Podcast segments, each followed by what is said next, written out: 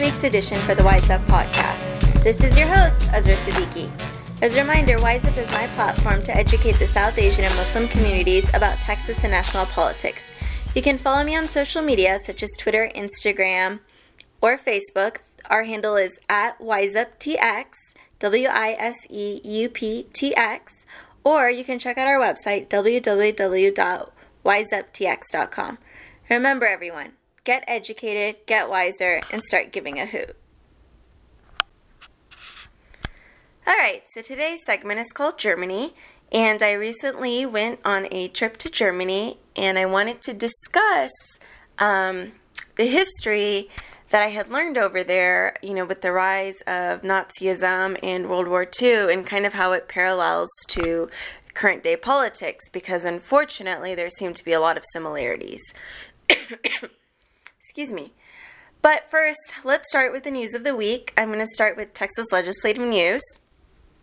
Last week, both chambers, of Texas House and Senate, unanimously passed bills that would change how the Texas Department of Family and Protective Services cares for vulnerable children, which is great, great news. As I've mentioned before, the Texas CPS has been under a heavy case workload, and at least 200 kids have died under Texas care in the past two years, which is horrific. And so it's about time that our legislature um, begins working on how to fix this problem. So they've had bills going through each side, so hopefully they will come together and um, pass a bill on both ends that will really, really try and fix this issue.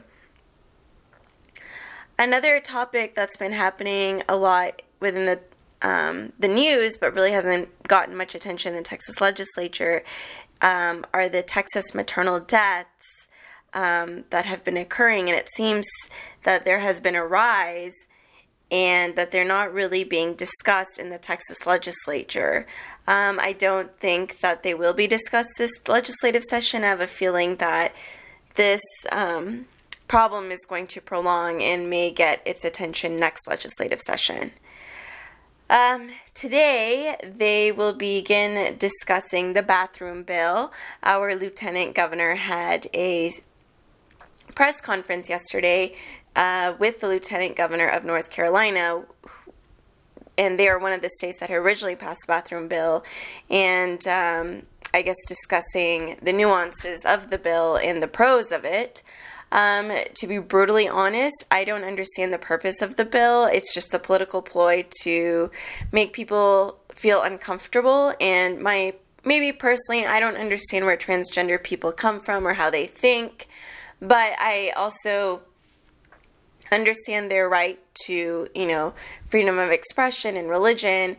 And I just feel like this bill is very discriminatory. And how are you even, when the bill is passed, how are you going to even check who is going into what bathroom, what, you know, genders they are? Are you going to ask them, you know, oh, let me see which gender you are every time someone goes to the bathroom in a public sphere? I mean, that's never going to happen. So, how would you even regulate this bill? Is my biggest question. But um, I really don't think that this is going to pass in the Texas House, but I guess this is something we can wait and see how it goes um, in the Senate committee hearing tomorrow.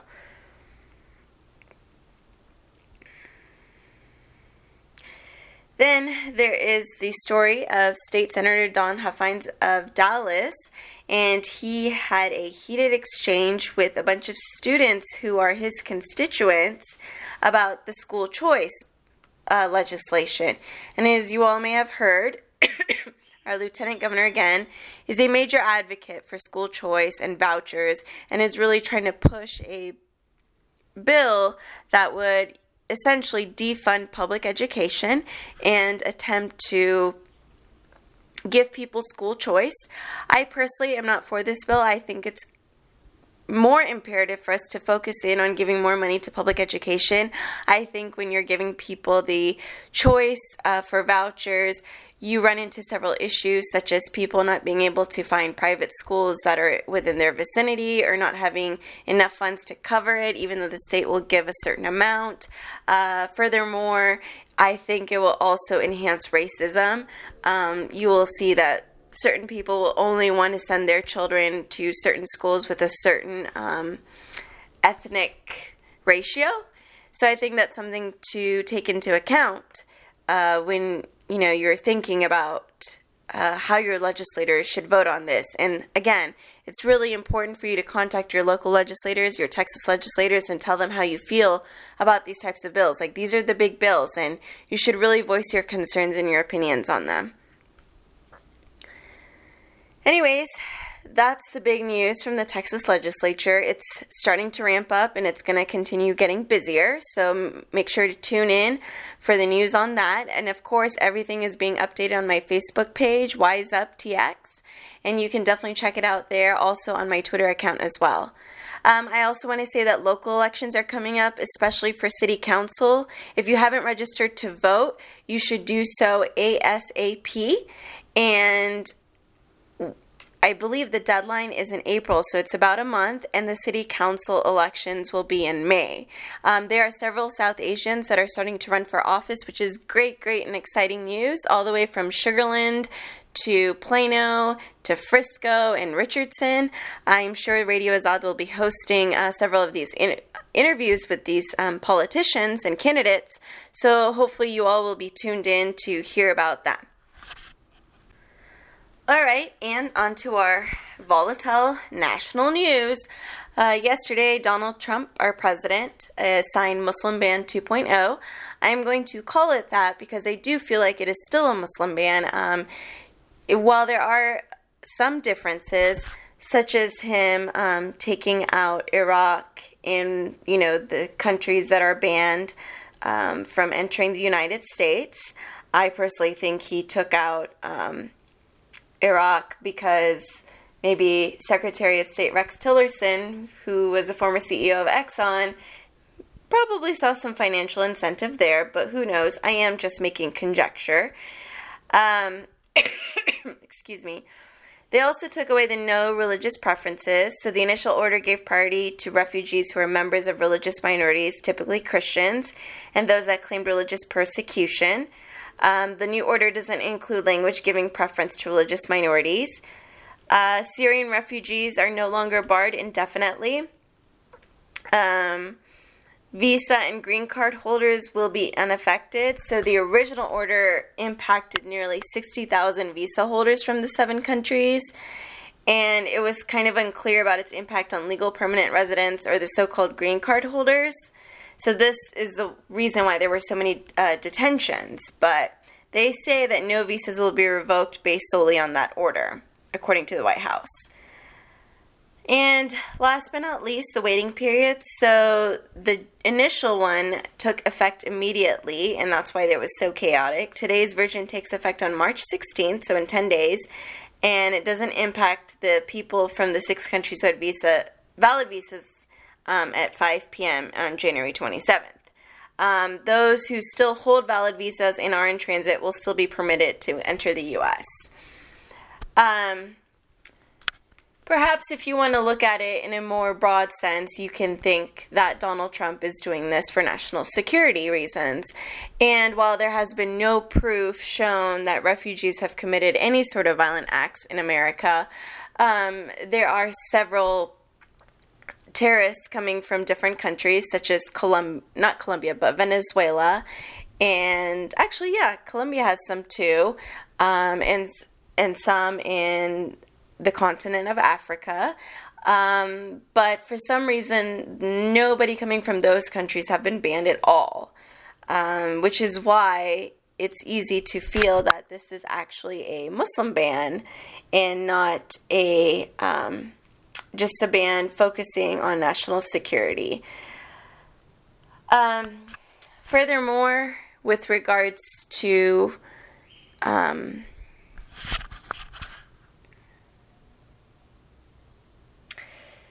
you know, the order continues to showcase like a bigoted and false perception of who Muslims are, you know, by requiring these governments, the six countries that are listed on there, to, you know, compile occurrences of honor killings by immigrants. Um, it gives official recognition to an infl- inflammatory and misleading group of Islam that is perpetuated by anti Muslim hate groups. Um, it just seems that given his anti-muslim bias and bigotry that he showcased throughout the campaign that he is continuously perpetuating uh, this image and showcasing it with this ban. Um, it'll be fascinating to see how if this goes up to the supreme court or the appeals court if it will be struck down. I'm pretty sure the american civil liberties union the aclu is definitely going to put up a big fight all right, more news about President Trump. Um, well, initially we had heard about his um, Attorney General, Jeff Sessions, not being very forthcoming about his ties with Russia. And not necessarily ties, but he had not disclosed his meetings with the Russian ambassador. And if you recall, that one of the reasons why Michael Flynn had to step down as national security advisor was because um, of this incident or a very similar incident. Um, it doesn't seem like Attorney General uh, Sessions will be stepping down, um, and that's probably for two reasons. One, usually, you know, with all the hoopla that occurs, they usually step down within 24 to 48 hours. That time has definitely passed. Um, it doesn't seem like the people were in that much of an uproar.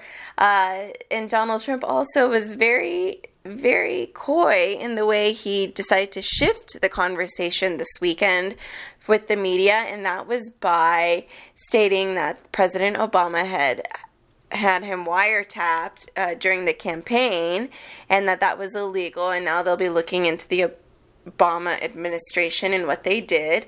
Uh, the FBI has asked the DOJ, the Department of Justice, to deny this false claim, and the DOJ has been silent.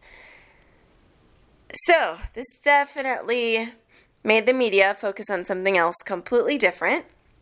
And it was just, I don't know, it was just an uproar. Are we really that surprised anymore at this point? This guy likes to post anything on Twitter that will cause any sort of craze and essentially detract the media and the public from what uh, Attorney General Sessions had done. And in essence, he really should um, he really should have resigned. I mean, he's claiming that he will recuse himself from the Russia investigation, but I really think that he should have resigned. And last but not least, it seems that our vice president Pence um, also had a little email scandal of his own. Um, it seemed that he was using a private email address instead of a government address, and um, has been caught with that information, and he has now apparently turned over all of the emails. Um, and I'm sure that the newspapers will be investigating this to see if he's turned over every single email or if he has, um, you know, not given in all the information and redacted some information. Um, he was a huge proponent of making sure that Hillary Clinton, while she was running for president, um, was considered an exceptionally distrustworthy person because of the fact that she had utilized a private email server. Now, granted, there's a difference between a private email address and an email server that um, Hillary Clinton had set up in her house, but I still think that the hypocrisy is still there. And last but not least, I wanted to discuss um, the news with regards to the photo that we all saw of Kellyanne Conway. And, um, you know, we all feel that when you are sitting on a couch that you do not put your feet up on the couch, although everybody is different in the comfort of their own home. It was unfortunate that there was a Republican, not a Republican, a Democrat representative from Louisiana that made a very lewd and crude remark about the way she was sitting. And, you know, if you had any sense of you know, disgust when you saw that video of Donald Trump, the very scandalous one before the election, you should have felt just as disgusted by his comment. Um, you may not like Kellyanne or her policies and the lies that she spews, but it's never okay to make lewd remarks.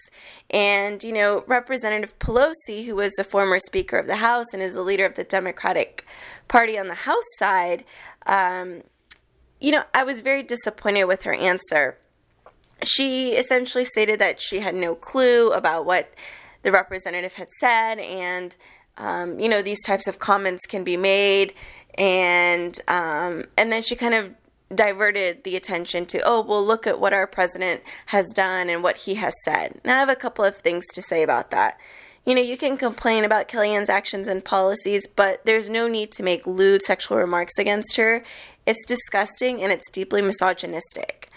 Um, you're allowed to find the photo with her feet on the couch as disrespectful, but you should not be upset when others found President Obama's feet on the desk in the Oval Office as disrespectful because he did, and many Republicans were upset about it.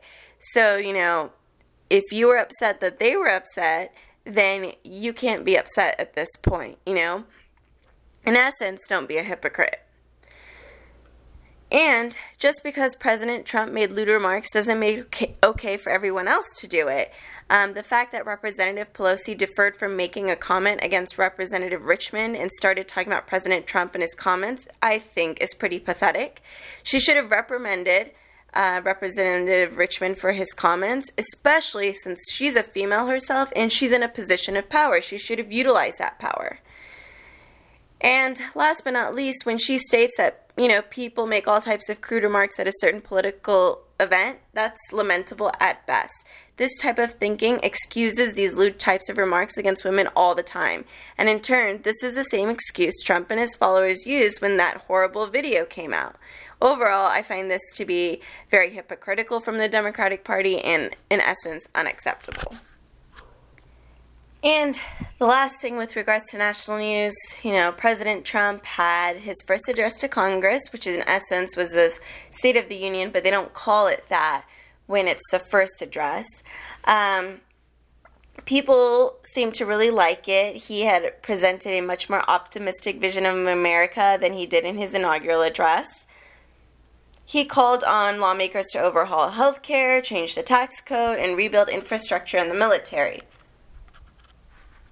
He still continued his tough on immigration stance, which we have seen yesterday with the Muslim ban again. Um, it seems that people were impressed that he followed the teleprompter and didn't go off and he didn't make his usual facial expressions. It kind of seems that we have a low bar of expectation to expect from our president uh, when he is giving his speech. But overall, I found it to be okay, that's great. He stayed on course, but let's see what his actions uh, show us. And I think they have proven from this weekend and yesterday, I think they've proven otherwise. And now it's time to move on to the rest of the segment with regards to Germany.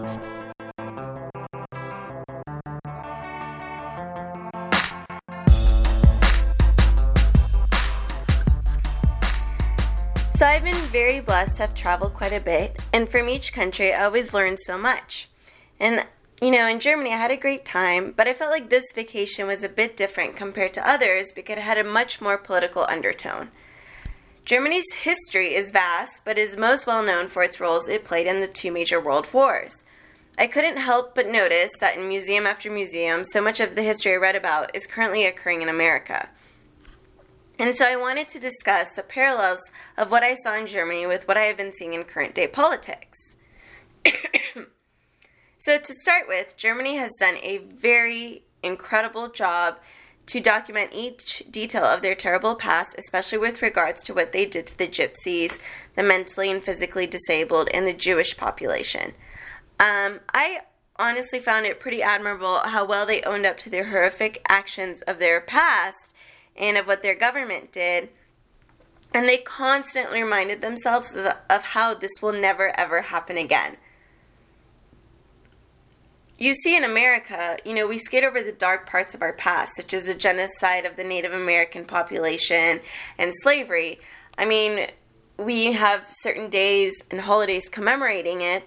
Um, it's a topic that's discussed in school books, but for some reason, we don't have a multitude of museums across the nation in their honor and, you know, showcasing and detailing all of the horrors um, the Native Americans and African American people have suffered. So I definitely think that's something we could learn um, from the Germans. I do want to add that you know as soon as you know my husband and I came into Germany, people could tell that um, one that we were American from the way that we spoke, and two that you know we weren't white, right? So they could tell maybe we were Middle Eastern or South Asian, and so their first question off the bat to us, I mean, I seriously felt like we got grilled so many times about did you vote for Donald Trump? And we'd be like, no, no, we didn't. And they'd be like, oh, okay. And, you know, they would honestly think that we were, you know, sort of like normalized people. Um, excuse me you know they they had some scary uh, comments. You know, some of them felt that um, Donald Trump reminded them of the rise of Adolf Hitler, and someone made this you know ominous point about how they always thought someone would eventually stop um, Adolf Hitler with his thought process, the way he you know talked and all of his ideas, and no one eventually did, and that's why things got so bad as they did, and you know, it, it seemed like a premonition almost of what could happen in America. Like we see President Trump discussing, you know, all these crazy ideas such as wiretapping, um, you know, Russia interfering in our government. Um, you see these bans, and it's just really scary to see you know some of that stuff that you know what if nobody in our government you know stops donald trump? Um, you know after world war one germany did have a democracy. Give granted it was very fragile because from world war one they were still recovering but it eventually went downhill and hitler took over and became a dictator. So you know that was something that really paralleled with what we kind of see what's been going on and it was kind of a scary thing to see. Now, Germany has done a great job in preserving, you know, a lot of this buildings from World War II, such as the Gestapo stops, um, the Nazi headquarters, the area where the Nazis and their supporters used to in Mun- uh, reside in Munich, and of course the famous Berlin Wall, uh, which is post World War II and during the Cold War that the U.S. and Russia were fighting. Um, so we began our trip in Munich, and we were really surprised to learn that Hitler had his um, beginnings there. Usually, you hear so much um, about Berlin um, that Munich kind of gets uh, pushed to the side and under the rug. So apparently, he used to give speeches at this world famous Hofbrauhaus, and in essence, Munich is the birthplace of the Nazi movement. Uh, Munich, for the most part, seems to be unscathed in comparison to the vitriol people have towards Berlin. But Munich had the first seeds of racism, and the idea of a superior race were planted there. Essentially, you know, Germany paid a heavy price for their aggression from the First World War, and then the Great Depression came. So millions of Germans fell into poverty and saw many in the Jewish community continuing to prosper. So, in essence, the disgruntled mood carried over into a much more dangerous and alarming emotion, which led essentially, you know, to the extermination of over 6 million Jews in Europe. Um, while our situation as Muslims and South Asians is not as perilous, we can see some of the same patterns forming. And you see that with, you know, the Indian guy it, that was killed at a bar in Kansas. Uh, there was another Sikh man um, outside of Seattle that was shot, you know, told back to go to his country. You see these patterns forming. You see the mosques being burned down. Uh, you see the death threats that are happening, um, not only to the Muslim and South Asian community, but even to the Jewish community as well here in America. So a lot of these patterns that we're seeing in America are the same exact patterns that were happening in Germany during Adolf Hitler's rise. And to be very honest, um, you know, it was very it was very scary, you know, when I was reading these things because I was like, okay, I I see this happening in America and you you get kind of scared because you know history can repeat itself. It almost often does. And that's the point of learning history is to ensure that it doesn't happen again um, i think we can also see this disgruntled mood um, in america as well um, you know we had a huge recession in 2008 and president obama yes he was able to get many people out um, of the recession, but it still hasn't gone back to the glory days of the 90s uh, during Bill Clinton's time. And so I think we kind of see that pattern as well, even though the economic um, anxiety isn't as you know, terrible as it was back then in Germany. But you see a lot of the white people that voted for Donald Trump, they feel that their jobs have been taken and that immigrants are taking their jobs. And and that's not necessarily the case. I mean, a lot of jobs have, have been sent overseas. Um, many jobs have been um, you know, kind of become obsolete because of technology. Technology has played a huge role in factor, and many people were unable to acclimate, you know, who's going to go back to school and learn coding and all those types of things. Um, furthermore, I want to you know, kind of touch on a touchy subject, we see, you know, the South Asian community is doing pretty well financially. We're, for the most part, pretty well educated. Um, I think my generation is doing a really great job in getting involved in the community, but I feel like my parents' generation hasn't, you know, done as much. And I think, you know, we can really start to do a better job, a much better job to get to know our neighbors. Um, you know, people have this fear of people who they don't know or what they don't know. And I know I've made this point several times and I'm going to make it again. It's very important to get to know your neighbors because what essentially happened in Germany is, you know, um, it seems that the Jewish community, you know, flourished so well that people began to have a fear of them and maybe there was a lack of communication, and many Germans ended up turning over their Jewish neighbors. And perhaps, maybe, because I don't know that full history, but perhaps maybe if their neighbors got to know them and they developed a strength and a friendship and a bond, uh, there would have been the possibility that those types of situations would never have occurred. But of course, that's conjecture. But I still think that this is something we could truly focus in on. I also wanted to add that I know that many in the Desi community, uh, you know, we obviously want to prosper, and there are ways to evade, you know, perhaps from paying taxes or attaining CHIP or Medicare, um, but at the same time having a very fancy lifestyle. And I want to say that when you have um, Americans, you know, they notice those things, whether you're at the doctor's office or at the pharmacy. Um, that doesn't reflect well on our community. And so also remember that you, as a South Asian or as a Muslim or a Hindu or a Sikh, you also represent your community and your people. And so sometimes when you are, you know, some people are trying to cheat the system, uh, this reflects badly on the entire community, and this is why a lot of people uh, may, f- you know, have some anger or be upset towards a certain type of community because they feel that there are those that are taking advantage of resources. Now, while you know this isn't the vast majority of people, um, it's a very very small group of people that you know, do these types of things, they still reflect badly on the community. So if you know of anyone doing this, you know, it might be nice for you to reach out to them and tell them that, hey, this doesn't always look good. One, it's unfair. And two, you know, people will think that our entire community does this and it doesn't reflect good. And we're already under so much strain as it is. So it's just something to think about. Another parallel I saw, you know, was kind of the exclusion. So we see in Germany they started ex- excluding the Jewish community from being able to do certain things.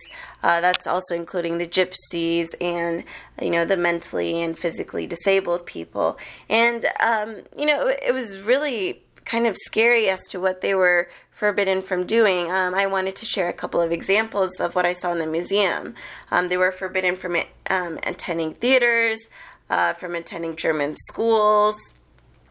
They were forbidden from running retail ma- mail order catalog shops. Uh, they were required to hand in their driver's licenses and vehicle registrations. Uh, they were forbidden from seeking legal representation. Um, they were forbidden from working as chemists in pharmacies, from selling in public markets. They had clothing ration vouchers issued to them. Uh, they were essentially taken away. They would have to pay hard cash into special accounts at foreign exchange banks. They were forbidden from uh, possessing radios. And that's just a small list, and the list goes on and on and on. And while we see the Muslim ban affecting immigrants from those countries, who's to say that this doesn't roll over into affecting, you know, people who have legally immigrated here and have green cards and are US citizens, but they could still be detrimentally affected. Who knows if his policies don't, um, you know, become more drastic and alarming. Um, and you know, it's just, it's just a, you know, a fear that people have. And while it sounds, you know, so far away and so crazy and outlandish, I think that it's something that we should keep in the back of our minds because at the end of the day, we didn't think he was going to win. We didn't think that racism was still so prevalent in America, and we were proven wrong. And while not everybody who voted for him was racist, many of his supporters are still very happy with uh, many of his policies.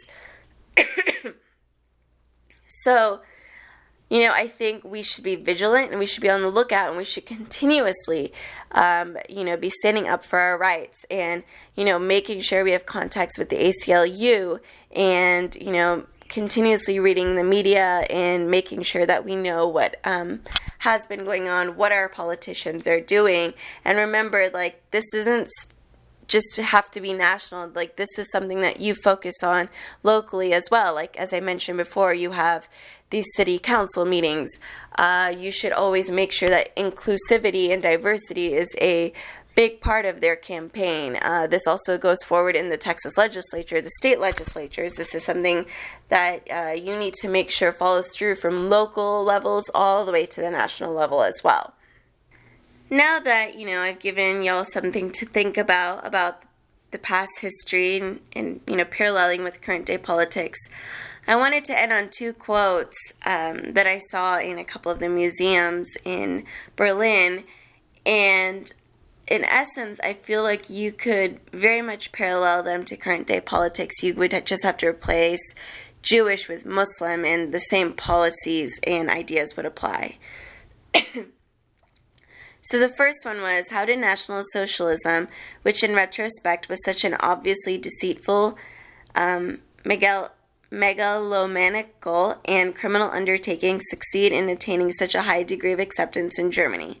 Hitler, the Nazi Party, a majority of ministers, state secretaries, and advisors acted as classic populists attuning to shifting moods. They bought public approval, or at least indifference, anew every day. By giving and taking away, they built a dictatorship of consent with consistent majority appeal. And this is by Götz Aly, a historian. So you can see from this quote, some of it kind of parallels to what President Trump has been doing about how he's been buying public approval or some new indifference. And he's been really doing this through Twitter and the way the media has been reporting on it and sensationalizing it. This is why it's very important for us as a community to stay vigilant and to ensure that our focus is on other topics such as Jeff Sessions and his Russia ties and what else the Trump campaign has um, done with uh, or in conjunction with Russia. The next quote is also from historian Ulrich Herbert, and he stated that presumably the regime's Jewish policy was not popular among the population, but that neither was it a subject of primary concern. There was, after all, much that disposed people to excuse Hitler and his crowd their mistakes or excesses in other areas. Given the constant stream of great political events and the improvement of the social and economic lot of most Germans, the regime's policy towards the Jews seemed an aspect that was marginal and of little importance in the face of the Nazi successes. More than anything else, this indifference and readiness to accept the persecution of the Jews and to ignore it as unimportant characterized the attitude of the normal Germans toward the Jews in those years. That quote I find just to be very compelling, and it's because I feel that, you know, until recently, the non Muslim population didn't, you know, many people didn't care, right? Like the way the media portrayed many Muslims, like they didn't care. They didn't care that the media portrayed or didn't show the differentiation between Hindus, Sikhs, and Muslims, uh, just lump sum characterized us all as one. And, you know, we've also seen how many of Donald Trump's supporters um, excuse his mistakes as well. And so, just a combination of those two that how much people cared or barely cared, along with, um, you know, making the excuses, it really compelled me to feel like, oh my gosh, like this could potentially happen again.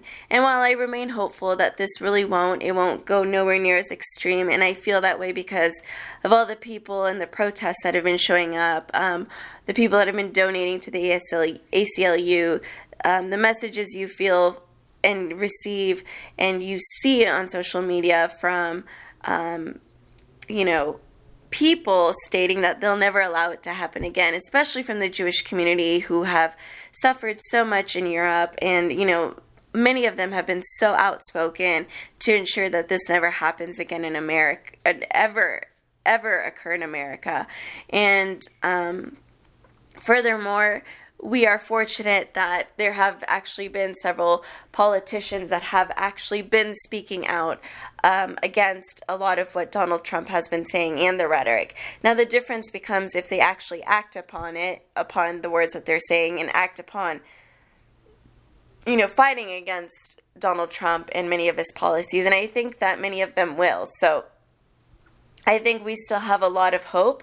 And, you know, the media has been trying to turn the tables to ensure that they are very vigilant and very much after Donald Trump to get all of the information out there. Um, of course, it'll take time to see. Uh, you know how much further President Trump plans to go, but I really and truly believe that uh, we will not get ever to that place. But I think it's very, very important for us to know the history and to realize, you know, the signs of, of, you know, a very horrific episode in the world's history and to ensure that it never happens again and to make sure that we continuously stay vigilant to ensure that our voices continue to be heard, that we do the best that we can to um, make sure that our neighbors, our politicians um, understand us and get to know what our values are. So I hope you will um, will t- kind of take this mini history lesson into consideration going forward and apply it to the politics uh, that we are currently seeing today. All right, folks, um, that's the segment for today. Um, my blog post will be up later today um, on wiseuptx.com, so make sure you check out my website. It'll be titled under Germany. Uh, if you go on there, I definitely have a lot of uh, pictures with captions um, about my trip, and you can kind of see the history um, of a lot of what I've discussed in pictures. So if you want to check that out, make sure you do so. And don't forget to follow me on social media Facebook, Twitter, Instagram. The handle is at WiseUp. The website's www.wiseuptx.com. Remember, everyone, get educated, get wiser, start giving a hoot. Until next time.